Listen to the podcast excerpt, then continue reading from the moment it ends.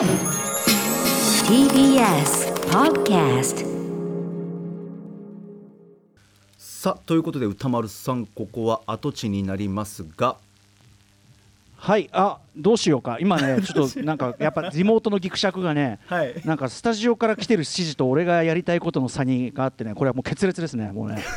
えーそこまで決裂ですもんこれは。なるほど、はいなるほど。ちなみに今日はですね、はい。大事な話しておきますと岩波ホールが今日なんですよね。閉じちゃうんですよ。54年の歴史に巻く神保町ミシアターが、ねえ。そうなんですよ、うん。あのまあ、ムービーウォッチ面で言うと、まあはい。ちょっとねあんまりすごくその宮波ホールの作品ガチャ入れてたわけじゃないけどええ。あのペトルーニャに花束をというね、えーはい。北マケドニアの作品をやりましたよね、ええ。あれ素晴らしかったじゃないですか。よかったでたまにやっぱり岩波ホール行くとやっぱいいなーって感じがありましたしなねはい、もう当然私あの子供の頃特に子供の頃にあれですね母親に連れられて行ったというのが多かったですけどもちょいちょい行ってますけどね。だからあのアンジェイ・ワイドの大理石の男とか見て大理石マンが活躍するんだと思ったらそうじゃなかったみたいな。うん、あのおじさんたちが話し合いしてて大変だった。今度ねその続編鉄の男今度こそアイアンマンが活躍するんだと思ったらねやっぱりおじさんが話し合いしてたっていうね。そうなんだ、でもやっぱそうやって見せといてもらったことはすごく大きいし、はい。でその例えばその行った時に僕やっぱ忘れがたいのはその例えば、あエイゼンシュテインあエイゼンシュテイン聞いたことあるぞってそのメキシコ時代メキシコ万歳ってのがあるのかとか,、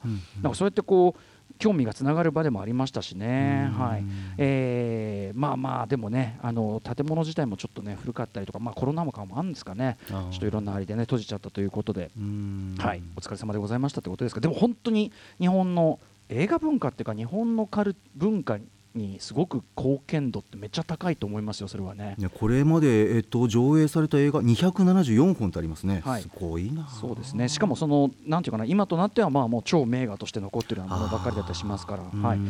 みたいなね。その大手のそのなんていうのしかもいわゆるこうエンタメじゃないええ。こうアート作品というかな。なるほど。そういうものの紹介というところでミニシアター本当先駆け中の先駆けですよね。はい。岩波ホールあとやっぱりそのなんていうかこう映画館閉じるみたいな話はシアター一期一会とかでもねちょいちょいお伝えとかしますけどまあいつまでもあると思うなというかやっぱあるうちに応援しないと意味ないんであはい。うん。なんかそのね。はいその岩波ホールなくなって惜しむ声私の今言ってることもそうなんだけどええ。惜しむ声とか言うんだけどええ。惜しむ声とか上げてる前に行けやっていうことも当然あるんでね。あはい。ただなんかその同時にその映画館文化の危機みたいなことをおっしゃる方もちろん今配信がねこうやって出てきてそういうふうにこう表面的に見えるのは分かるんだけどどうなんですかね？僕そのあの少なくともいいつも言ってますけどその東京にいていろんな映画館そのムービーウォッチ面で当たったやつ行く限りは、え東京は結構そのいろんなタイプの映画いろんなあれまあなんか平日の昼から結構人いんなみたいな、あ。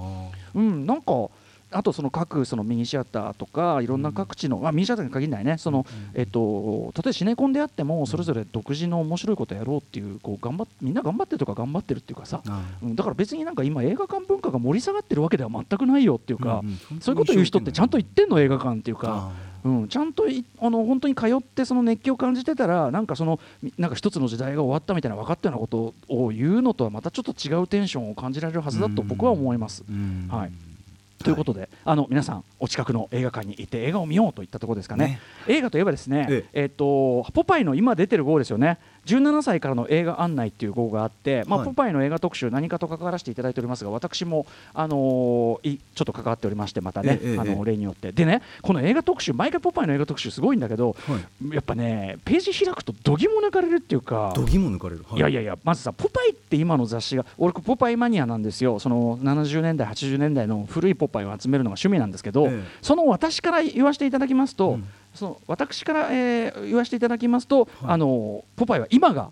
黄金期です。えそうなんですか、うん、80年代が黄金期って言われますがそれ売り上げのね部数とかはそれは結構比べ物にならないかもしれないけど、はい。やってることは今が一番すごいです。へえ、うん。いやいやだってさまずさ普通にページ開いて、はい。こんな毎号毎号全く違ったレイアウトでそれぞれページで違う試みがあって違うデザインがあってうん。めちゃくちゃ情報量多くてこれどんだけ手間かかる編集なんだってこと考えるだけで気が遠くなるし。へで例えばそのさいろんな特集やったりするけどその映画とか行っても掘り下げがもうその辺の映画雑誌どころじゃないっていうか例えばちゃんと若者向けの記事になっててポップな作りだけど、はい。例えばねちゃんと130年の映画の歴史を巡ってみたっていうんでちゃんとマーク・カズンさん。このマーク・カズンさんというのは私がこの番組で何度も話してます。ストーリー・オブ・フィルム。のをやってるマーク・カズンズなんですよ、あはいはい。マーク・カズンズさんにちゃんと映画の歴史を解説してもらうというページをちゃんと4ページ割いてやってたりとか、ほうほう